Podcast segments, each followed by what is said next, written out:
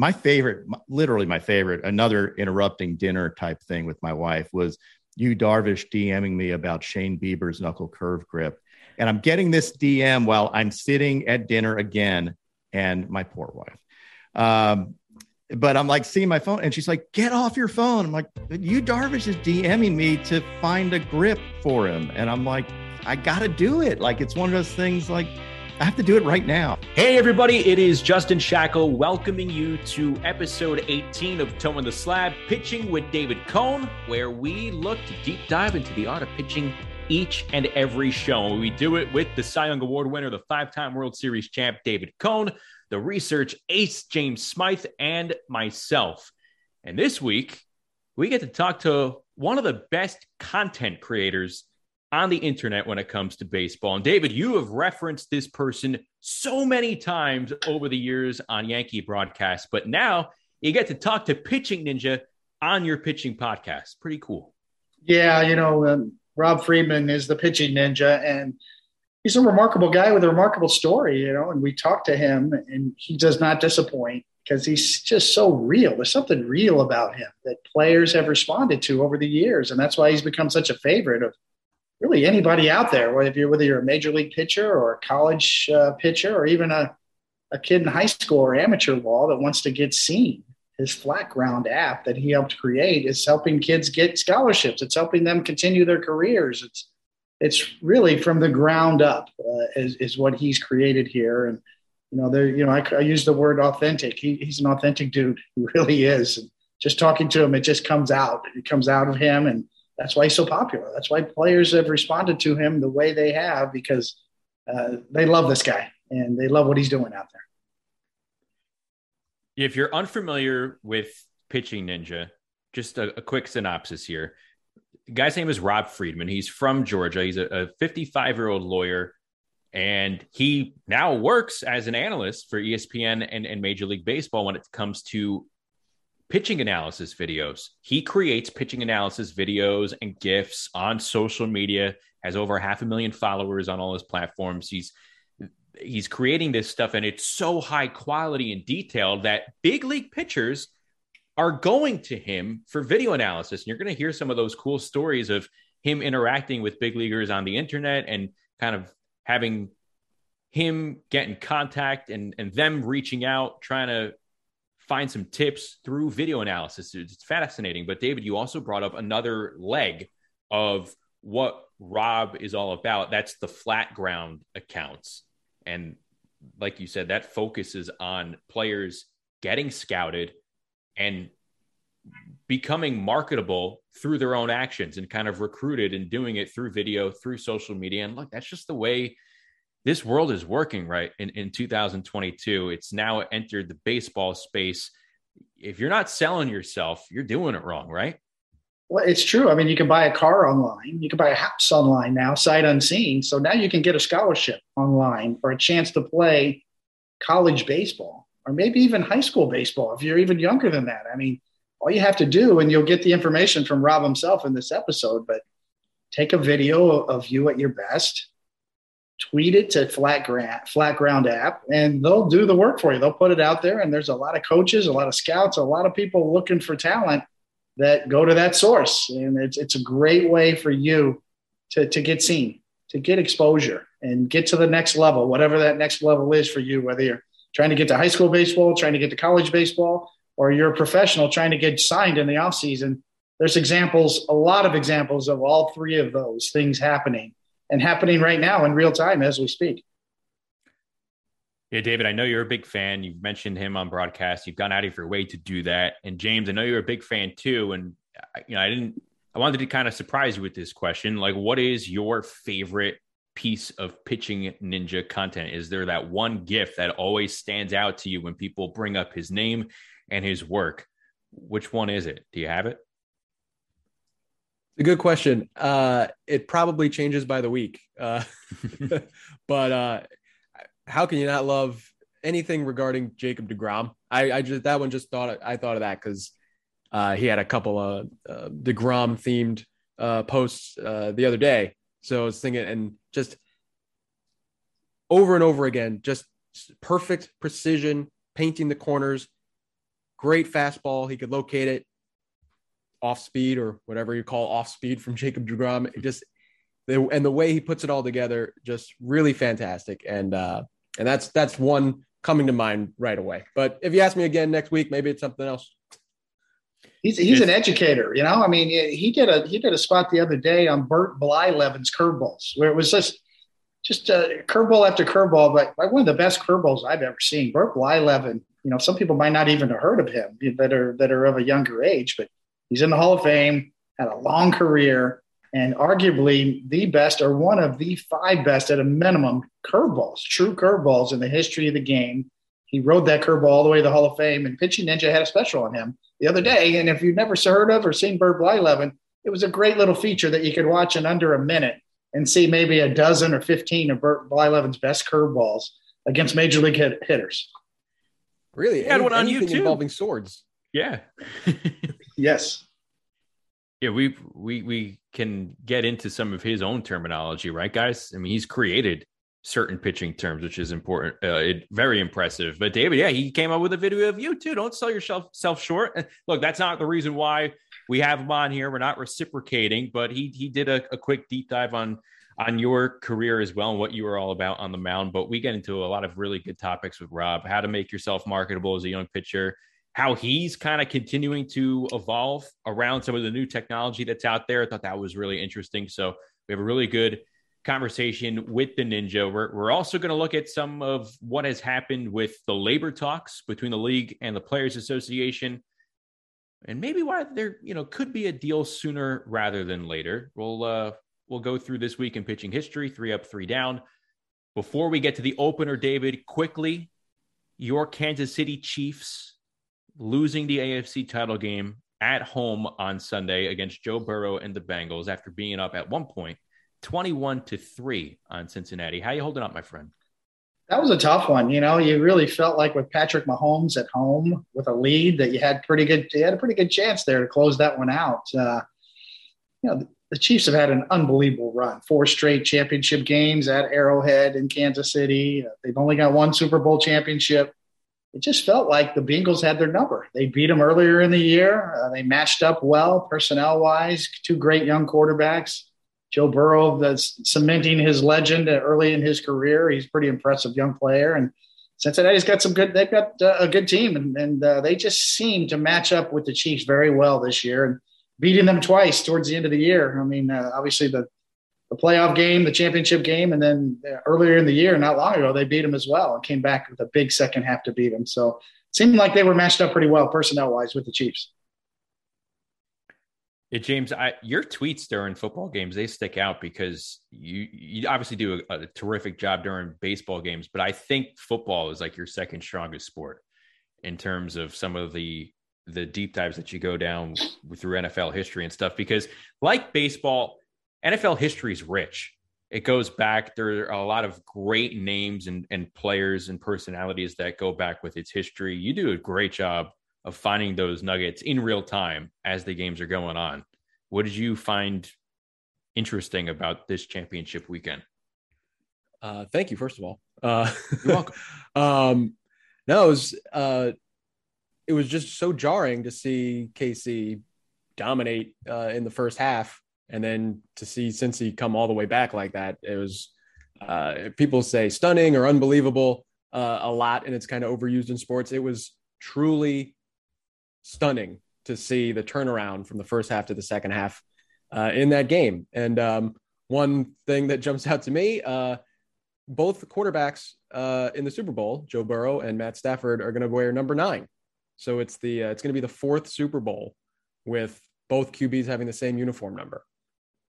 Very interesting. Terry Bradshaw and Roger Staubach met twice wearing number 12. And then the first one was another pair of 12s with Staubach and uh, and Bob Griese. So now we'll, we'll get all these years later, we'll we'll get it back.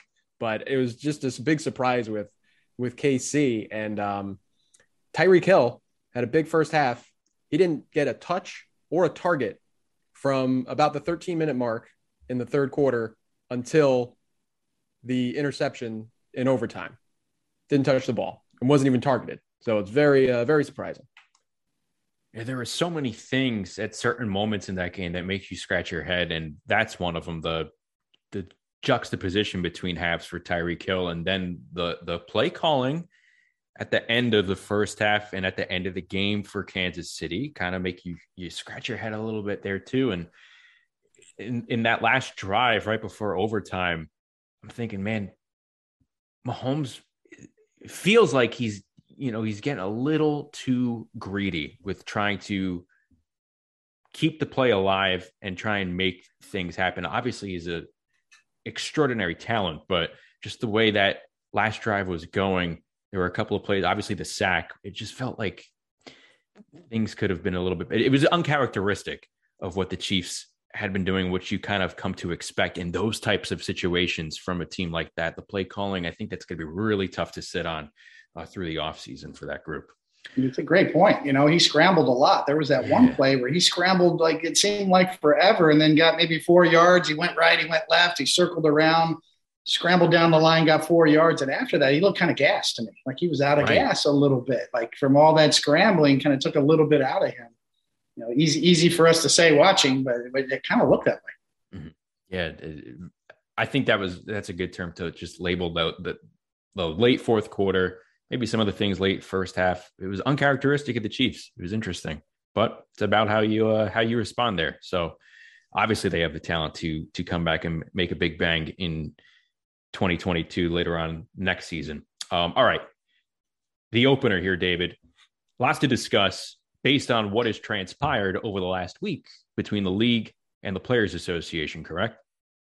Yes, uh, there is. You know, we've said all along that the, the, framework is there for a deal. It's not like they're talking apples and oranges, so to speak. And you know, they're, they're kind of speaking the same language. You, you can see where the players are going with this and concentrated on the younger players. That's why they gave up their request for the back end of free agency going from six in, six years to five years. They, they dropped that one. That was kind of a no go zone for the owners but you can see they're, they're narrowing their focus to where they need to be, whether it's a some sort of new pool uh, payment arrangement for some of the players that are younger and then in their pre-arbitration years. So the ideas are kind of circling around there. What kind of formula can be designed uh, uh, rather than going from three years to two years on arbitration? Uh, it's going to be interesting to see how they how they come up with a solution in that particular area, and then the minimum wage and know, maybe around the international draft a little bit, but uh, the core economic issues are kind of there for the taking.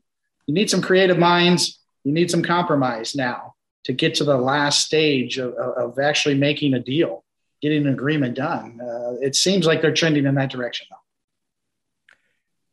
If there are people in baseball circles they speak to in the last week or so, they feel like there are obviously still significant hurdles to leap over, but the path is there.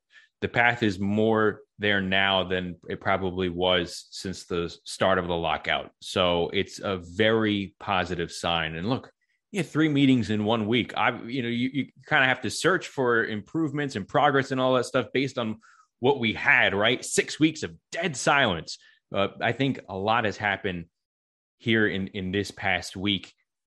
And where do you think the players could still gain a lot of ground in the negotiations. Is it with that arbitration pool? Is that the most significant? Is there something else? Yeah, I think the combination, the one-two punch to counter the service time manipulation, you know, and that's still going on. It's hard to it's hard to come up with a formula to counter, you know, play, you know, like a a top prospect, an Adley Rutschman for the Baltimore Orioles, is clearly ready for the major leagues. Will he start out in the major leagues this year, or will they hold him back to, to manipulate his service time another year? There's still going to be that going on. So, obviously, to counter that, you need something with the arbitration years. You need some sort of pool of resources that, that allows the players to get more money going that way earlier in their career. And, and also, you know, you, you, you need players to feel like you know that you're making progress. If this is something that the the player reps can take back to to to the constituents contingency and say, you know, hey, how do we interpret this? How do we make progress? This is something we can hang our hat on. This new formula, this new idea is something that we really feel like it's worthwhile and it gets us trending in the right direction. I think that's that's the part.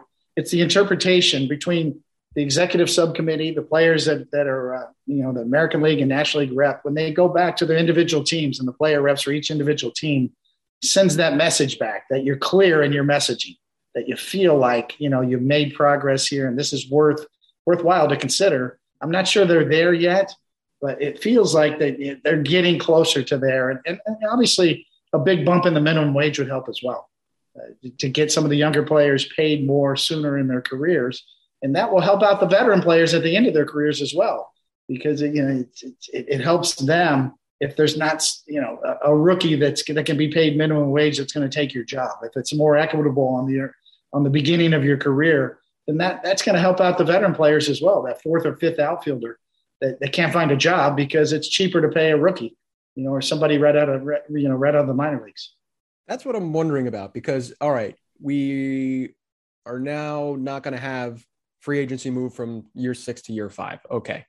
Uh, but also, the league doesn't want to touch the current arbitration eligibility of three years. Okay, so that's off limits.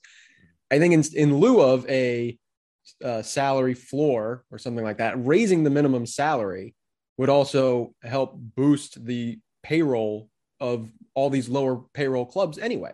So raise that up.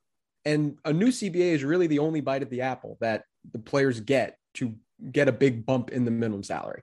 If you look at it's if you look at a graph of the minimum salary, it's really kind of like a step ladder. It jumps up with the new CBA and then it levels off until the next CBA, and then only then does it increase. So the league putting forth a proposal that was initially uh, saying, "All right, we'll raise it five percent." Now it's six or seven percent. The players want a 36% increase, which sounds outlandish, but the average increase in the minimum salary in a new CBA historically is around 29%. So which which side is closer to the norm? Now, maybe 36 is a little too steep, but it's certainly a lot closer to normal than, you know, what the league is proposing. And I think that's somewhere where if the whole idea is to get the younger players paid sooner or to shift money closer towards the younger players, and that's a good way to do it. I'm with you, man. I think if you start to see a sizable year by year increase within the CBA, not just at the very start. I th- I think if if that is kind of laid down as some of the framework toward that you know core economic issue, I think it makes things a lot easier. I think raising the minimum salary, getting it up closer. I mean, right now it's just under seven hundred thousand. I, I think if you're able to raise it uh, sound you know just sounding very casually coming out of. If you're able to raise it a couple hundred thousand, yeah. you know, I, th- think it'll go a long way. But I think the important part is the year by year increase outside of the CBA year. So it'd be 2022. The years following, the four years, five years following that, if it, there is a sizable increase and not just that 1%, 2% tick up, I think that will go a long way in satisfying the players' union. That's just me you know, the, I think the point being is that arbitration in and of itself just allows a player to get a halfway decent or at least a fair salary. You know, without arbitration, you could win an MVP uh, award in your rookie year. You can win an MVP award in your second year. You're going to make pretty close to that minimum wage, whatever it is. Uh, the players are stuck at the owner's mercy before they have any rights to go to arbitration. And if you see, if you see it, you know, look at Aaron Judge's progressive salaries over the years from his first couple of years before he was arbitration eligible. And he had an MVP year in there in, in those years. And, you know, it, it's just, it's a, there's a sense of fairness, I think, that the players seek in those early years, uh, as opposed to just being at the mercy of the owners. And I know, hey, my, my father worked in a meat packing plant. He made $30,000 a year. So I get it. When you're talking about 500,000 or 750,000, it's a lot of money. But when you're talking about the entertainment business and you're talking about a sense of fairness, that's what the players are searching for right here earlier in their career, just a sense of fairness and not be stuck at the owner's mercy in terms of, well, yeah, we can give you a $50,000 raise. You just had an MVP year, but you know what? We don't have to if we don't want to. And that's kind of the way it is, the way it is now for the players before they get to arbitration, which could be the first three years of your career. It's a lot of surplus value for some of the best players in the league during those first three years. We'll see what happens. The last week, though, three meetings. obviously, a variety of issues were addressed, or they were actually, you know, at least discussed, touched on, whether it be core economics or outside of the core economics. All good signs compared to what we had prior to last week, and more talk should be coming up here shortly. So we'll look forward to that. Hopefully, they continue to uh, push the gas pedal toward that progress because time's wasting, guys. I mean, we're in February now. The scheduled start of spring training only a couple of weeks away. This is the time where we're going to start seeing whether or not the calendar becomes an issue with these with these negotiations. All right, let's get to pitching ninja. Um, obviously, like we said at the top, a fabulous content creator here on the baseball space in this industry. Uh, dynamite job as a pitching ninja, offering terrific analysis and the Flat Ground app, something that we touch on as well. It's a great tool for young players. One of the best content creators in the sport of baseball, Rob Friedman, the pitching ninja, here on Toeing the Slab, pitching with David Cone. Rob, Ninja, welcome to the podcast. We just talked about this moments before we started. I asked you, like, what what are you being called these days from people outside of the baseball world, but in real life. And I'm sure there are a couple people that cross the the line between both worlds. What what are you hearing more often these days? What should we be calling you? Is it Rob? Is it Ninja? Is it pitching ninja? What, what do you have here? Yeah, you can call me anything. Like it really varies. Like I try not to talk to anybody outside of baseball for one. So, um, but uh, Rob, Ninja, either one is cool with me. Okay. Well, I'm gonna go with Rob. David, I have I don't know if you you've noticed this. James, I don't know if you noticed these either, but I'm not like I'm not the biggest nickname person. And people have had a ton of nicknames for me throughout my life. But like what David, are they? I, I rarely co- so my last name's Shackil. So I mean, I've had every variation of every Shaquille O'Neal nickname being called. So the most common one is Shaq, but you have Shaq and a Fool, Shaky Shaq, um, I mean, Shaq Daddy. There, there are a ton. Like David, I don't. I rarely call you Coney. I'm just not a big. It's just me. I know it's a. It's a thing that I guess I have with myself. I don't use nicknames so much. So Rob, I'm gonna. I'm going with Rob. You can totally Da- do that. David, James. I Go like with Roy, whatever I like want. Roy from Ted, Ted Lasso. Actually, doesn't he look like Roy from Ted Lasso? I have gotten that more times than I would ever have suspected. I love the show, so I'm a big fan. Yes. And I, love just the the first time I saw him go off, I'm thinking that I'm like, I wonder if Ninja acts like that in, in his basement. If something's going wrong with his, you know, if he starts cursing, you know, dropping f bombs. I mean, I'm just wondering what, what he's really like behind the scenes. Little known fact, I absolutely do. Totally so do. yes, so I, I knew there was a link there between. the two. Yeah, no, I absolutely. All right, Rob. It's late January now. What do you need to do to pre- prepare for a season? Like, what's life like now? Obviously, compared to a day during April. So really in the off season, I work on my weighted keyboard to try to get my fingers in shape. You know, it's, it's just about the process. I try to, you know, improve a little bit every day, hit the weight room because the season's long and grueling. No, I'd like, I never have an off season. I keep doing stuff. So really it's trying different things in the off season. I like see what works and what doesn't work. I always try to up my game and show things differently, but I really like to focus more on the old school baseball that I don't get to do during the during the season. So that's kind of what I do in the off season.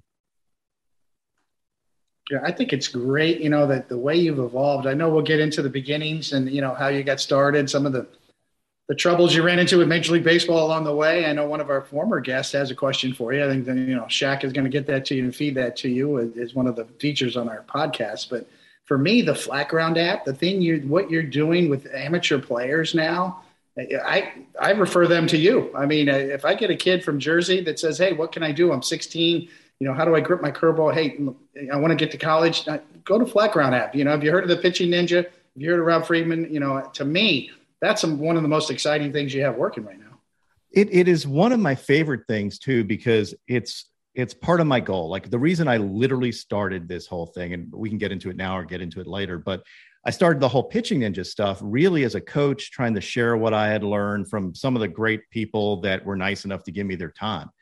And I figured that I wasn't going to coach forever, so I, I I might as well pass it down. Why should I keep all this information ra- rather than like share it with everybody so kids that can't afford good instruction can can see this stuff. They can see pitch grips, they can see mechanics. Um, but then the whole recruiting side. So my son, uh, you know, did the whole travel ball cir- circuit, showcase circuit, ended up going to Georgia Tech, and we had a lot of parents that. I mean, you know what it's like. You, as a parent, you never want your kid to miss out on anything. So you spend a lot of money, and it's less living your life through them. Some of these people just want their kid to be happy, and they spend a lot on showcases, a lot on travel teams. And you go to a showcase and say you're not your best you know, say you're or you or you're in a geographic area that doesn't get a lot of looks. I was like, there's got to be something that breaks this down that helps people be seen, and that's how I started um, Flat Ground. Really, the purpose is totally free. Let kids be seen. You can never complain that I would have been somebody if scouts would have seen me. Now there's really not an excuse. You're gonna be seen, and uh, then it's up to you. And that was like that is my goal is like to to just grow the game. The more I don't think baseball should ever be a rich kid sport. I don't think it should be you should be excluded because you don't have money or your parents don't have money. And in in other areas in other countries it's not. And in our country it's about like how much you can spend on coaches and showcases and all that and fancy uniforms and gloves and bats. So I wanted yeah. to help. Private lessons, right? Yeah, exactly. I just wanted to help. Can you just give us the mechanics again? There's an app that kids can. If a kid asks me today, what what I, what can I do? Tell them exactly. I mean, I know you create help create that app. Yeah. So basically, just shoot a video, and if you tweet it to Flat Ground, it's it's very simple. Just tweet it to Flat Ground app for pitchers, Flat Ground bats for hitters. I end up retweeting. I do all the retweeting right now. I wish I wasn't, but I do and I look at the making sure they have, you know, you want your velo in there if you're a pitcher and you want any any information you have, what what you're looking for as a hitter, stats or or any metrics that you can share are useful. But different views of your swing, market yourself, use use as much information as you can in the tweet, and you'll be seen. We've signed, I mean, I would say a thousand. I don't even know the number, like colleges, and then MLB teams. Like how sick is this? MLB teams pick up folks from flat ground, and I never thought that was going to happen. But I've had like 40 guys get get spots with with major league organizations through flat ground. Rob, what has the feedback been like from those major league teams? What have the executives actually said to you about the app, and not just major league teams, colleges as well, coaches from the college circuit? So they love it. And you that's the thing I wasn't sure of, right? You have scouts and stuff. Am I stepping on their toes? No, I'm actually helping them find uncover things so they don't get in trouble or they're able to find something before other folks do. If you work hard and you're a scout and you scour this stuff, you can find people.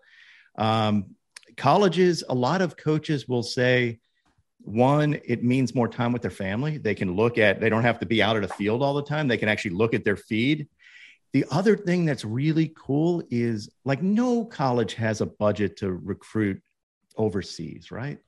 I mean, they barely have budgets. College baseball is not a huge sport except for the top tier programs.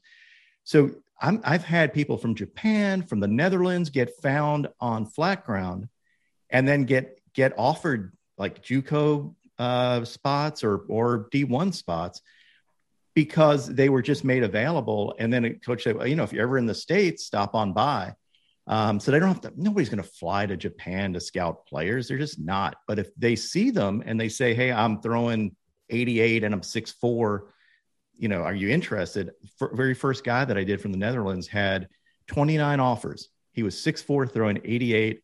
I'm like 17 year old kid and people like colleges were just like without even meeting him we're sending him stuff so i thought that was really cool I want to spend a little bit more time on this area because I think it's so important. Like, guys, we we talked to a lot of big leaguers so far on this podcast. They're not really entrenched in the the amateur, the showcase circuit for for someone who you mean you just had a, a son go through that route on his way to Georgia Tech. Your son's a right-hander now at at Georgia Tech. He was one of the highly ranked right handers in the state of Georgia, did the perfect game, did the showcases. With an app like this, I thought it was such like a great idea when I first learned about it because to me it just keeps scouting up with the times.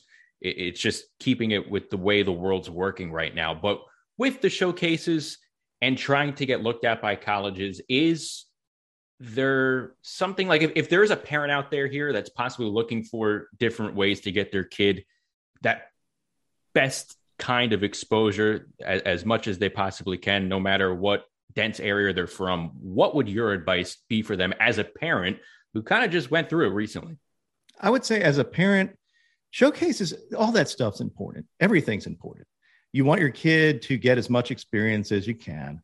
Um, but the, the cool thing about flat ground, you can put yourself up there as many times you want, get feedback, change things. Um, so I'll give you my, my, kid went to a showcase. We went to, I think it was in Nashville, and he ended up with a stomach bug. And, you know, we did, we all took off work. We went there and, and, uh, and, and, and went out there and he just wasn't at his best that game. And you're watching all the guys behind home plate. They put their radar guns down. Kind of depressing feeling when you're a pitcher and they're like that. Um, but he didn't want to tell anybody he was sick. But if if I like, I could afford that. If other parents that are, you know, they they don't have a great job, they're not, they they have to beg for time off, make it up some other time, and then their kid's sick. Like that's brutal. You're now flushing money down the toilet. You're flushing travel, hotel, food, the amount, the cost for the showcase. Um, it's it's painful, and with flat ground, it supplements all that. Nothing's ever going to replace a coach watching the player. Um, but you can know which players to watch and you can showcase yourself at your very best. Because in the end a coach most coaches think that they can get you up near that best anyway. Um, so they want to see what you can do at your best. And this is a way of doing it. So but i think it's a multi-pronged approach. I think you need to have everything. All right so we wanted to kind of go in order there, but we I think we got one of the more important topics out of the way first because it deals with how as a youth you can really market yourself and discover yourself in today's world and how that intersects with the sport of baseball.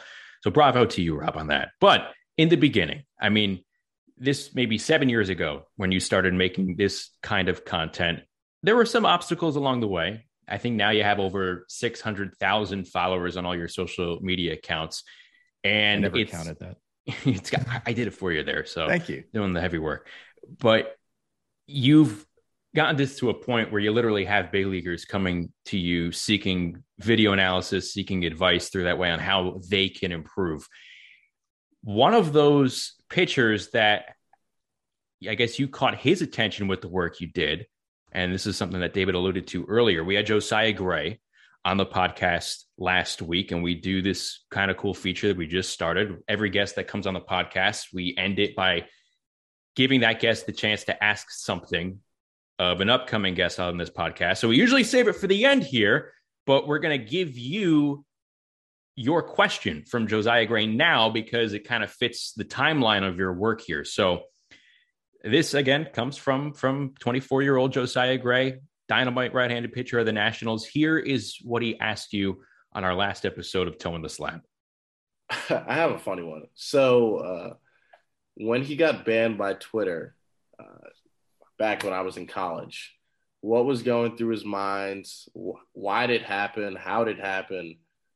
Sort of just, I guess, talk through it and – like how did uh how did he transition because you know he was he was still on the up and up but he wasn't what he is today so i guess just take us through you know that twitter ban even though he was pumping out the best content and uh you know kind of just talk us through it and and give us his take on it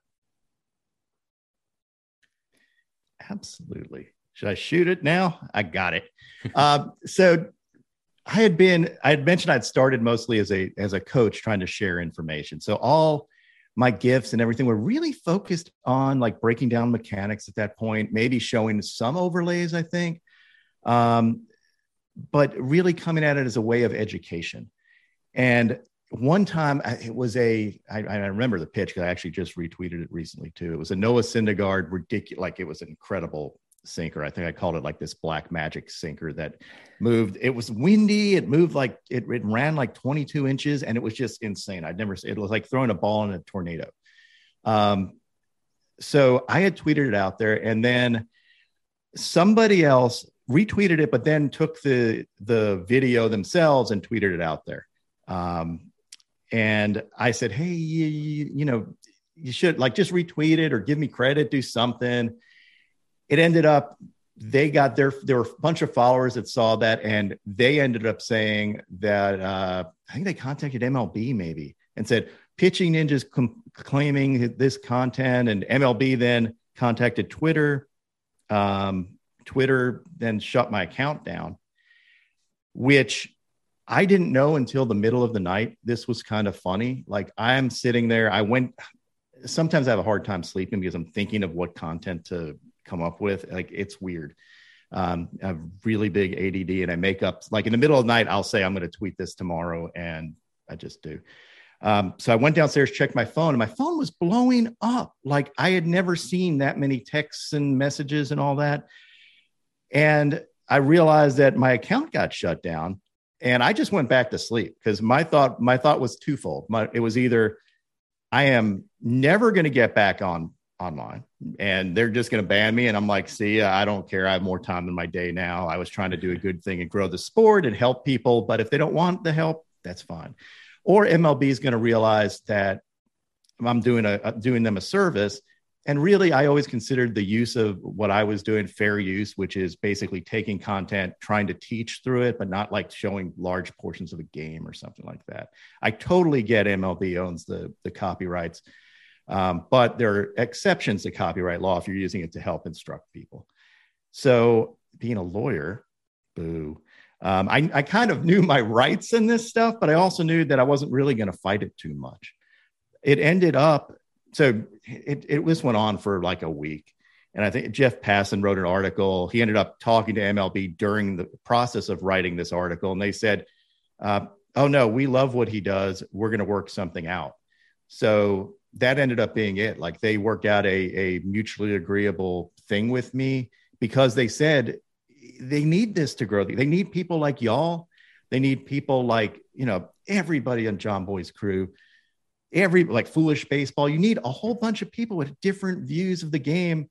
And nobody is subtracting views from the game. Like your your stuff uh, my stuff, it makes people want to watch the game. So I think they get it. They know they need those folks, but there's a tension between copyright law and uh, and them enforcing their rights while also growing the game.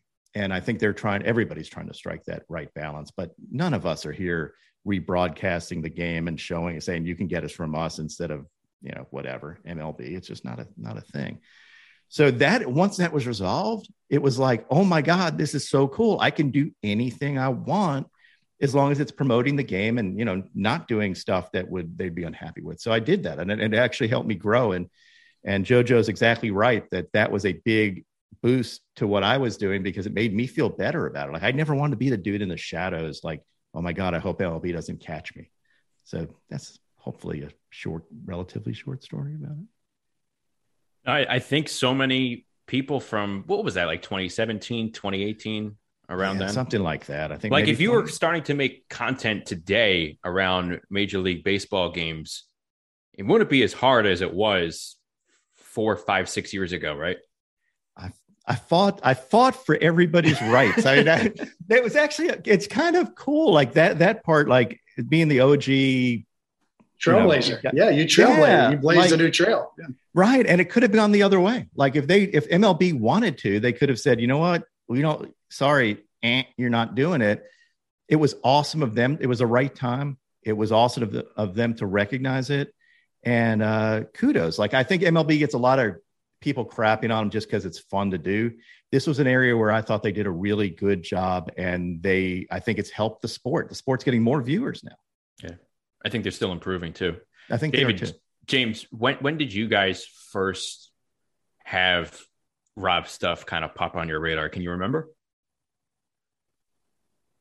Not sure, but I feel like it was uh, pretty early on that you know the baseball Twitter world would uh, would pass this or would pass this great stuff around, and uh, and then starting to follow Rob, it's just it really opens your mind on how amazing pitching is and and just trying to wrap your head around all these this great talent both in the game today and like Rob has, has gotten into some historical stuff too and old clips. So it's really it's really um, fantastic, and I'm I'm glad that that Rob's been a part of the game here, and I'm glad that MLB's gone along with it because it's it's not like you said, it's not uh, you're not live streaming an entire game to to circumvent MLB broadcast rules. It's using clips, and it's something that you know the NBA embraced very early on. I'm glad MLB is you know has come along in this in a similar fashion. That's a great point about the NBA and being progressive in, in, in the growth of the game. But for me, it was it was when I'm doing a Yes Network game and uh, producers and directors are asking me, how do we get this on air? How do we get the tails on the pitches that that Rob sort of uh, brought into the forefront? And, and to me, it was you know explaining to the average fan out there how hard it is to hit these pitches. Look at this movement. Look at how they all look the same up to a certain point right in front of home plate when when the hitter has to make a decision and then they break different ways and you know that that's something that, that I believed in for a long time. You know, Jack Curry and I did a book, Full Count, where I talked about X games, making pitches break right and left on both sides of the plate, and being able to tunnel those pitches or come in on the same plane. And I think Rob was the first guy to kind of simplify it and show just with with that. I don't know how you came up with with uh, the technology, Rob, but you were ahead of the game in terms of showing the movement on the pitches with a tail on it. That, that is so easy to see in a quick GIF or a, a quick you know tweet that, that, that you put out there. Yeah you know that's a it's the way my mind works i guess. Like i didn't i like that was something that maybe subliminally i'm influenced by something but it's also coming at it fresh. Like there are people that live the game every day grew up playing the game every day or play it you know coaching whatever that they only know one way to teach stuff because they grew up in the game. And i didn't have that luxury of being a major league baseball player so i had to like I, I I get tired of people saying, "Why did he swing at that?" Like I sit in the stands and and somebody's yelling at a hitter, going, "Oh, they suck." They're and to me, it was it was just in my mind like you have to understand what the hitter's going through. They're way better than you are if you're sitting in the stands. Generally, um, there's a reason you're in the stands and they're playing. They make a lot of money, so there's more to it. And I thought that if I could help explain it, um, and I taught myself all that. Like I am not a video guy by trade. I I learned it all by doing, um, and just like I keep learning. Like I keep learning along the way. There are new things that I'm trying to do that help show this stuff. Um, but it just made sense to me because I I'm coming at it from a co- kind of different standpoint. Do you have anyone helping you? Are you still just doing all by yourself? I do have one just started working, helping me out. Um, a guy named Will Leahy, who has been great, like giving me a little bit of time to focus on what I like to do. And I'm actually launching. I'm not going to. I'll plug myself. I'm launching my merch stuff at, at uh, pitchingninja.com. Still working with Man Rotoware, but I needed to have a one-stop shop for people to see stuff, and he's been helping with that. So freeing up my time to do what I like to do. Uh, but I, I still every single tweet is my stuff always. It's it's all me. When was the last time that you were in the stands at a major league baseball game? Shoot, that's a great question because I don't go very often. I mean, probably late, it's probably more at a college game than a than a pro game because I mean, the All Star game. I mean, I was there, so I was if that counts. Um, so that would be the last one. I like. I the and this is a problem of being pitching ninja is when you go to a game, you're missing all the other games, and including the game you're doing. So people rely on me to tweet during the game and the show, like, "Oh my God, this happened! Oh my God, this happened!" And I love it. But if I'm at a game, it is the most stressful thing in the world to be get you know your phone blowing up about something that happened, and I can't do anything about it um, that is painful. I think I was at a game during like Paxton's no hitter, very frustrating for me. Um, I was at an my anniversary dinner for uh, what ended up being the sword of the year, uh, Miguel Castro's slider. I was at my dinner with my wife, and she's like, "What are you doing?" And I'm like, "I gotta do this right now." So like, it's uh, it's tough being me. Duty calls. Yes. Yeah, exactly. right it's more important than everything. I love doing this stuff. You know, with, with, yeah, excuse me, Jason, uh, with, with your son and, and, you know, going through, you know, sort of the continuing education from where you started to now seeing him progress through the college ranks and then, you know, what you've learned along the way. I mean, it's a baseball savant or, you know, the, the vertical and the horizontal movement, the Rapsodo machines, all the technology that's available, especially to your son. How much have you continued your education along the way? Oh, uh, like a ton. I reinvented everything that I do in my basement, and this is weird.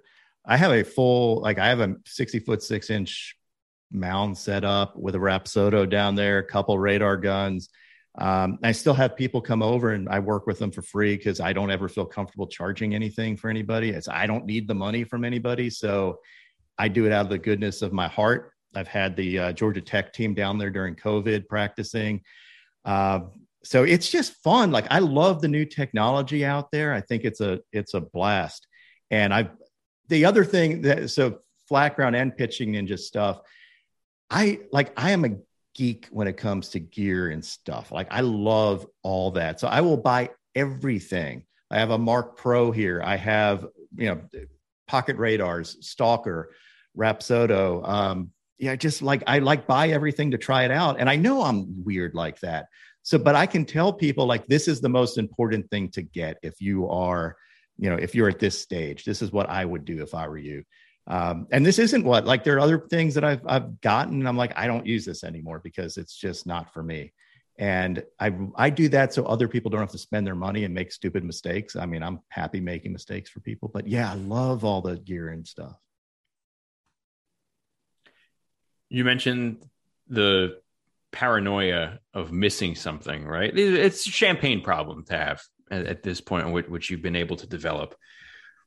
What is a typical weekday like for you during baseball season? Where are you situated? Are you moving around too much? Are your hands on the controls? What is it like for you from you know the, the moment that the game start at, at seven o'clock Eastern time till the final pitch of the night? Um, it is a lot of time sitting right where I am, right here um, on my computer with some games running all over the place. Sometimes, I mean, I have uh, laptops strategically placed other places. Like I just want to get up and move because it's tough. I remember there was a, uh, it was Corbin Burnes versus Berrios last year. It was one of the early games, and I couldn't move for two hours because there was so much content just that one game. I mean, it stood out to me like like the pitches were moving incredibly, and it was so much fun to watch. And I really, you know, I can't even go to the bathroom. Like I need a bottle here or something to to help out. But yeah, it's it's like it's like like basically wall to wall me sitting at a computer doing stuff. Um, and I wouldn't have it in any other way. It's so much fun. Like I just I love the hands-on stuff and and and I love in season stuff, but I don't mind off season stuff too, so I can catch up on some shows and stuff. Yeah, there you go. Ted Lasso. Exactly. I did. I watched all of Ted Lasso. Nice. I'm here. I'm there. I'm every effing where. Yeah. so you have the Flat Ground app. Obviously, the the traditional platform has helped a lot of big leaguers, and they haven't been shy about expressing that. They they've been pretty gratuitous toward your work. Who was that first pitcher that credited you for helping them with a pitch? That is a great question. Um, I'm trying to think like publicly who would have been the first. I know Jake Diekman did with his slider. Alek Manoah did with his slider. Um, my favorite, literally my favorite, another interrupting dinner type thing with my wife was Yu Darvish DMing me about Shane Bieber's knuckle curve grip. And I'm getting this DM while I'm sitting at dinner again, and my poor wife. Um, but I'm like seeing my phone, and she's like, "Get off your phone." I'm like, "Yu Darvish is DMing me to find a grip for him," and I'm like, "I got to do it." Like it's one of those things. Like I have to do it right now. And I ended up getting him that that information. He threw it the next day in a bullpen. It was like, "I got it, I got it." He wanted to see the spin axis and everything. And then ended up throwing in a game that he K'd a bunch of people. It might have been 12 or 13 Ks. And his, he ended up converting the knuckle curve to his slider spin axis. He's like, I just didn't feel comfortable with the knuckle curve throwing it that way, but I can make my slider move that way because Yu Darvish is the most amazing guy in the world when it comes to that stuff. Just like a savant when he come when it comes to that. And he credited me like in the they asked him both on Twitter and then in I think in an interview afterwards, you what made your slider move that way? And he's like pitching ninja. I was like, wow, this is really cool. But those little things make make everything I do worthwhile. Like these little awesome things. Um, it's just so much fun. You couldn't say, "Hey, yeah, after I got you after dinner." Uh, I I understand you you need the immediacy. The uh, there's there's uh, enthusiasm that needs to be attended to right away, right? There is, and part of it is like I, I, do have this.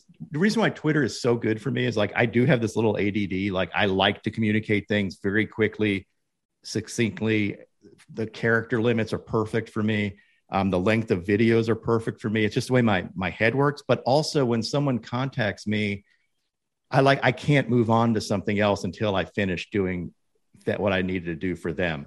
And it's just the like it's just the way my mind works. It works that way in in business type stuff. It works that way in kind of everything. It's one reason why I'm always really responsive on stuff is because if I don't respond right away, I'm going to forget about it and I'm not going to do it. And I never want to be that guy. But there, there's just an authenticity to what you've done here. And I think that's why all the players have, have responded to you so, so much. I mean, you can't fake authenticity and you, from the start, you've had that and you still retain that to this day. And you know, where, where do you go from here? How big do you make this thing that you create, this monster that, that you created that everybody loves and recognizes is real and authentic? You know, uh, how do you maintain that and, and where do you go next? That's a great, like, I don't ever have this master plan. I am like, you know, I started this pitchingninja.com thing because people want to know where to get to get merch right away when rather than go to different sites and stuff. So that's one area that I'm growing. But really, it's I don't like, I don't have a plan. I just do what I want to do. I'm my own boss, which is awesome. Um, whatever I think helps the most people. But I still like every day I wake up and I love doing this. And I love when anybody responds to anything, um, especially, I mean, major leaguers, but also helping anybody out. Like when I see a kid get signed because of this, it's it's a something that you can't replace with money. It just makes you feel good and i guess that's it. It's like it's like mostly i'm 100% authentic because this is what i want to do and it's so much fun. And i think i, I mean i'm lucky enough to talk to major league players. Like i meet them and they're like i'm a big fan. I'm like dude you're the ones playing the game. I'm just a guy with a keyboard. But it's like it's always so cool. Like that's crazy. Going to all-star game and getting all these players to be like like, hey, uh, I mean, Max Scherzer coming up to me saying, I'm a big fan of your stuff. I'm like, I didn't know you knew who I was. And now I don't know a question I'm going to ask you. It was right. tough. How does that make you feel, though, when you have people at the stature of, of a Max Scherzer coming up to you, wanting to meet you, not the other way around? It's surreal. Like that part is always really weird to me. Like, having somebody come up to me and say like i'm a i'm a big big fan hoping to see you here. I'm so glad i got to meet like you know again they're the stars. I'm just helping showcase a little bit of what they do. And players are really really because the other thing i don't do and and and i hope more and more people on social media can take the, the one thing i want to leave everybody with on social media is being nice. Like there's no reason to crap on folks I don't, you don't, you'll rarely see me crap on anybody on, on Twitter, especially not a player, because I know how hard it is. The other thing is, I think players want that. They want somebody who unconditionally likes, you know, they can bounce things off of that isn't on their team, that isn't a coach with their team and says, now don't worry about that. I mean, if you're a pitcher and trying out a new grip and your coach says, you don't, what are you going to, what are you going to throw this pitch for? Or uh, you know I, I think they get shut down and i am objective but also not part of their team. I don't charge anything for this. It's just me loving doing this stuff. And i'm a sounding board. So i think players i think pitchers especially as a community it's tough out there. I mean Coney knows how tough it is. Like you have a crappy day and fans are all over you and you feel like crap and you you're miserable I know what that's like. And I'm partly a psychologist or psychiatrist for these guys to bounce things off of and to let them know their stuff's good. I've, I've even DM pitchers after a start where they've had a tough start. And I know that they know how, you know, that they did it or they, they threw the right pitch, it got hit. And I'll just reassure them and say, hey, you know, that's, that's the game where I still know you're awesome. So, and if I can help them in a tiny bit, like get right back into that mindset, it's great. If they don't want to hear it, then they don't have to hear it. But I think most people like that. That's a great point because in today's game, probably one of the biggest changes I've seen in terms of instruction was a results based instruction and a process based instruction. And now, just like you said, hey, you did the right thing, you threw the right pitch. Sometimes you have to tip your cap to the other to the to the hitter. He hit he had a good pitch, so you know I was consumed with whether I won or lost a game or what the results were. You know, back in the '80s, and now I I applaud the fact that you know that not only sabermetrics, analytics, really the whole movement in this direction has helped us quantify performance and, and, and sort of separate out you know the uh, the, the real the, what really happened and and and what you think should have happened. And and I agree with you completely. That's what the players want. That's what we want. Unbiased straight up information and you know a lot of it is process based you know you're doing the right thing keep doing the right thing the reassurance that that you just talked about Totally. And the one thing that I think we lose sometimes, and that with all the analytics, which is fantastic, like it's so cool to slice and dice things and to, and to know long term I'm on the right track and this is the way to attack hitters and this is why this pitch works. But it's still a game played by humans. And I think we shortcut or we, we, we underrate the mental aspects of it.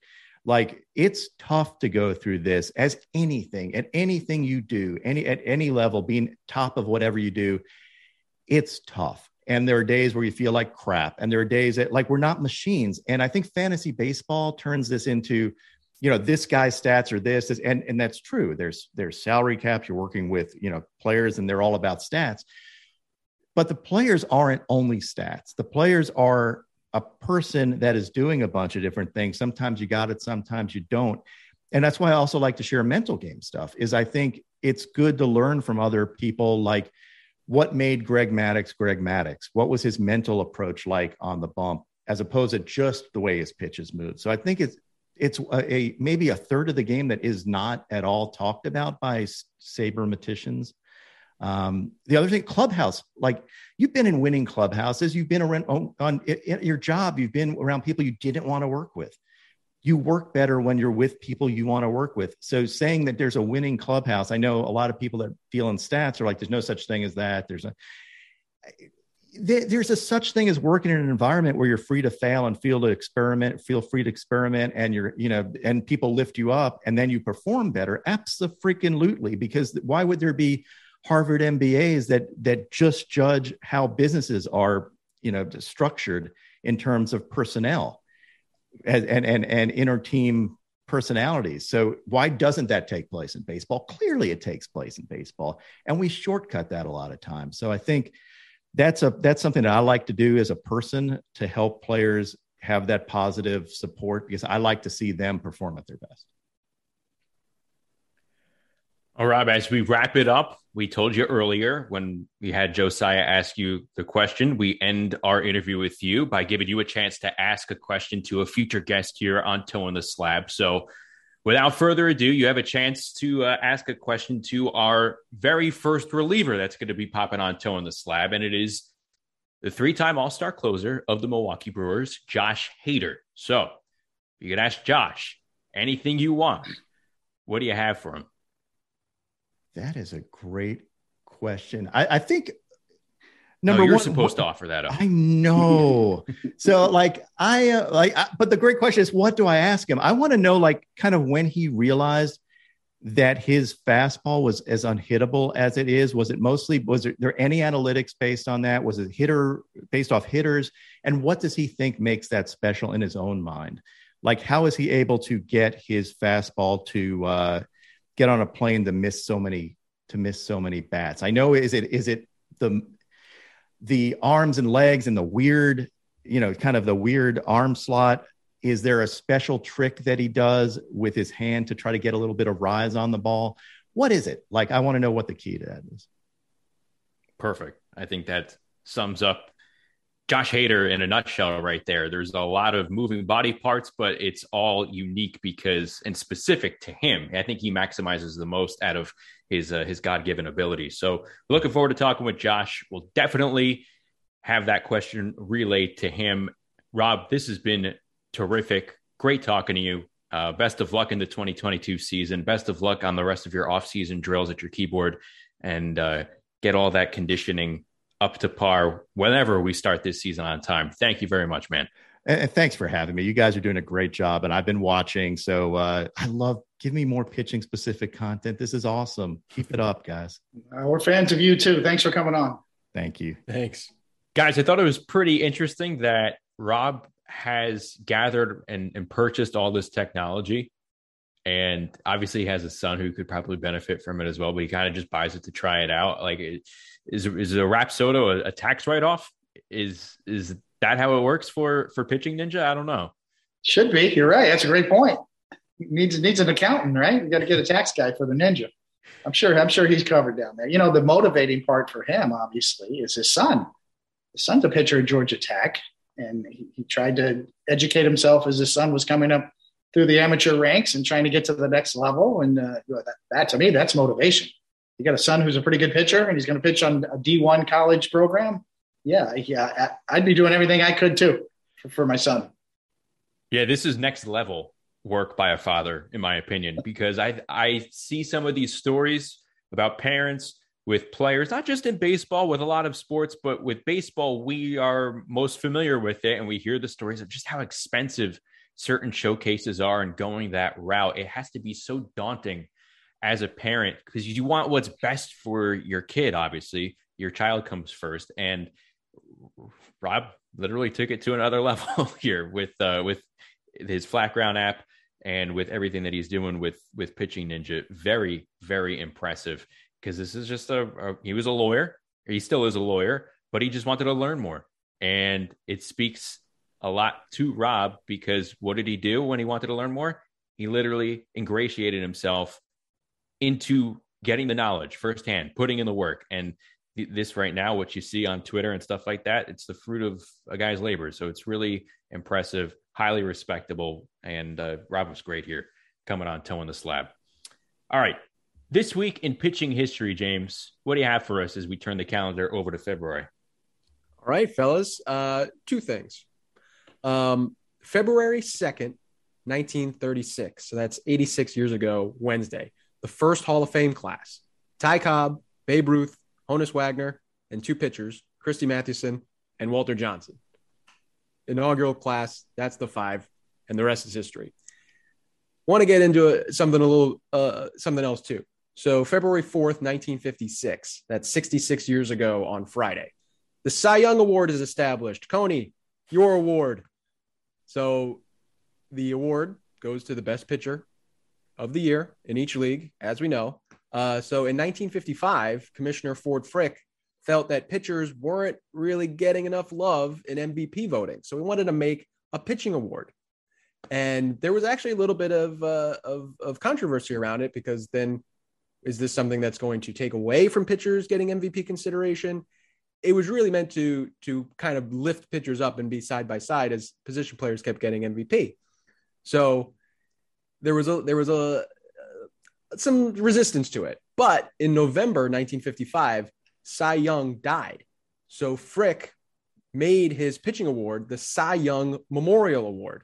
So nobody could really argue with it now. So they make the award. Back then, it was only one pitcher for all of Major League Baseball. And the first winner was Don Newcombe in 1956. And then by the time we get to 1967, then it cleaves off into an American League Cy Young and a National League Cy Young. And uh, our David Cone won the American League Award in 1994. That's interesting that Frick, I guess, used it as a memorial award since the you know the passing of, of Cy Young. You wonder if there was enough pushback from, like you said, James. There was a lot of you know there was some pushback that the award would take the attention away from other awards. Like if Cy Young doesn't pass away in 1955 or at in that time when this is being discussed, is the award in existence? Does it come years later, or do, what do they do in 1955? That's what I was thinking while you were while you were explaining how everything fell into place in the timeline. Yeah, it is a, it is a little odd, and it makes you think. Well, would would the award have come later? What would have happened if they established a pitching award sooner? You know, we, you know, okay, you know, Greg Maddux has all these Cy Youngs and Jim Palmer has all these Cy Youngs. Well, what if the award was around in the 30s or the 40s or earlier than that? How many Cy Youngs would Cy Young have? Yeah. How many yeah. Cy Youngs would Lefty Grove have or Robin Bob, Feller? Feller? Yeah. Bob Feller. All, so all of them. yeah, it's it's interesting to see how the the award came around, and then now, uh, now I think pitchers should get you know if you win the the Cy Young, you could get you could get MVP too. We've seen it occasionally, but I think maybe it should happen more often. Pitchers, and we've had these kinds of discussions. Pitchers face sometimes face more batters during a season than batters have plate appearances, you know, as a full time player. So if a pitcher has that kind of impact, pitching every fifth day, they have more impact on a given game than a position player does. It kind of all evens out.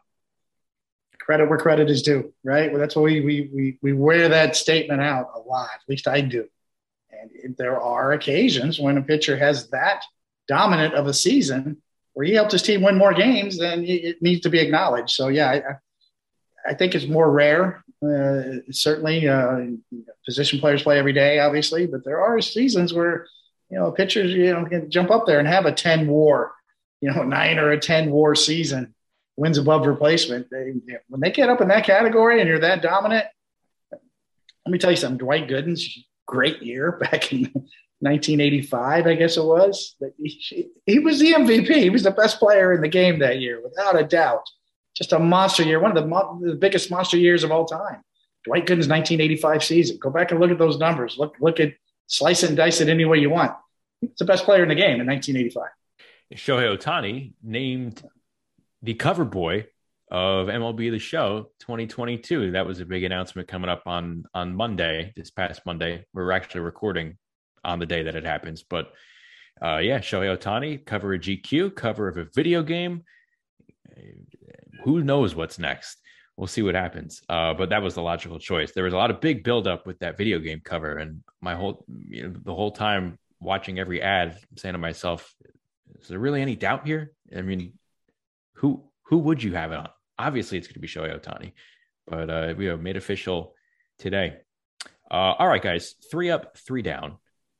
Each of us gives one storyline around baseball that we believe deserves some extra light shed on it Hall of Fame announcement, James, announced over the last week or so.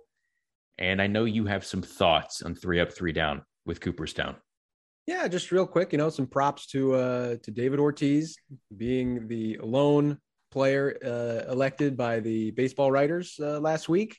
Um, definitely one of the most uh, prolific, fearsome hitters uh, of his generation. Uh, well deserved honor there.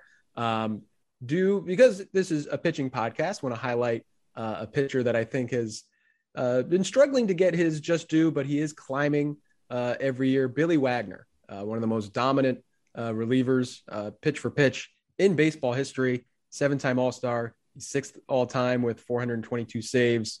Out of all pitchers with 800 or more innings in their career, he has the highest strikeout percentage, just over 33%, the best K per nine, almost 12 and a 187 opponent batting average, all best all time with that innings minimum. And uh, he's been ticking up slowly but surely. Uh, he's just got over 50. He got 51% uh, this year, his seventh on the ballot. So I'm hoping he he makes the jump. If not next year, then maybe the year after that, and we can get a, uh, I believe, a deserving uh, reliever into the Hall of Fame in Billy Wagner.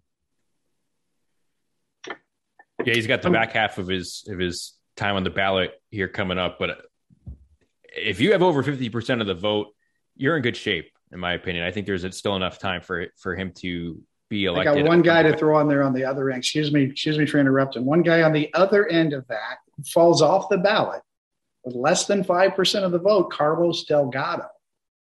Carlos yeah. Delgado, is triple slash line 280, 383, 546 for a career 929 OPS cannot get 5% of the vote to stay on.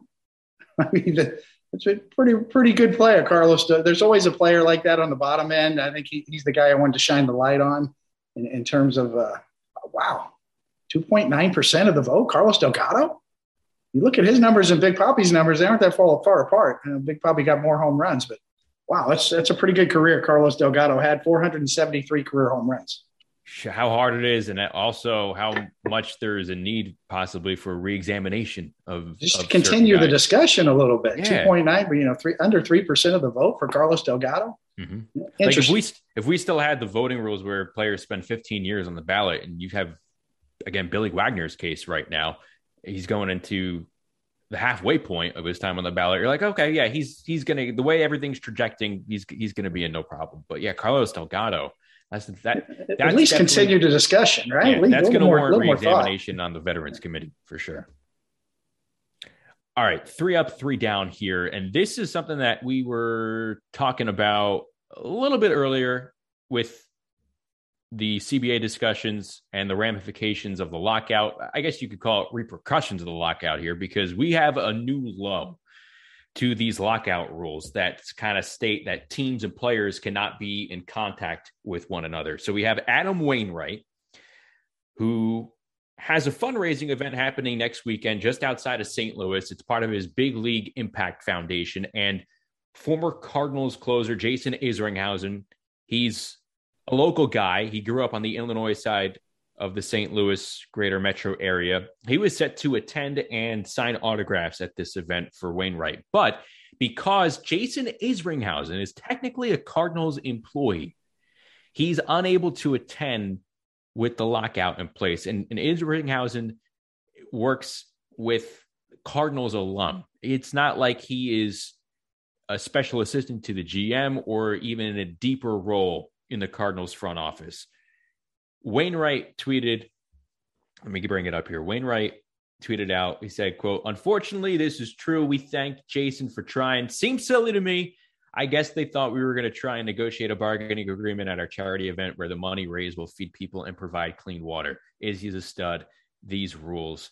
And he had the thumbs down emoji. And we had Adam on. He has a great sense of humor, a great personality. So you could kind of understand the tone that that tweet was written in. But because and Isringhausen is an ambassador for the St. Louis Cardinals, you can't attend a charity event that has nothing to do with the CBA negotiations.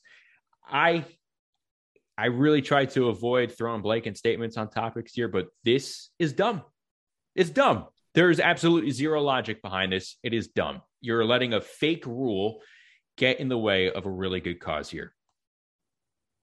Yes, uh, you know, it, it is like they're trading state secrets, right? I mean, it, it is kind of comical. It, obviously, this is a strategy on the Major League Baseball side of things. You know, Commissioner Manfred is a labor lawyer by trade. He's a expert negotiator. He's been part of the negotiations for CBAs for years, even going back to the strike in the mid '90s. I dealt with him as, as taking over as one of the lead negotiators back then. So it's a calculated response on their part. The players did not want to lock out. The Players Association would have loved to continue talking, having meetings throughout the whole off season. They didn't want to be locked out.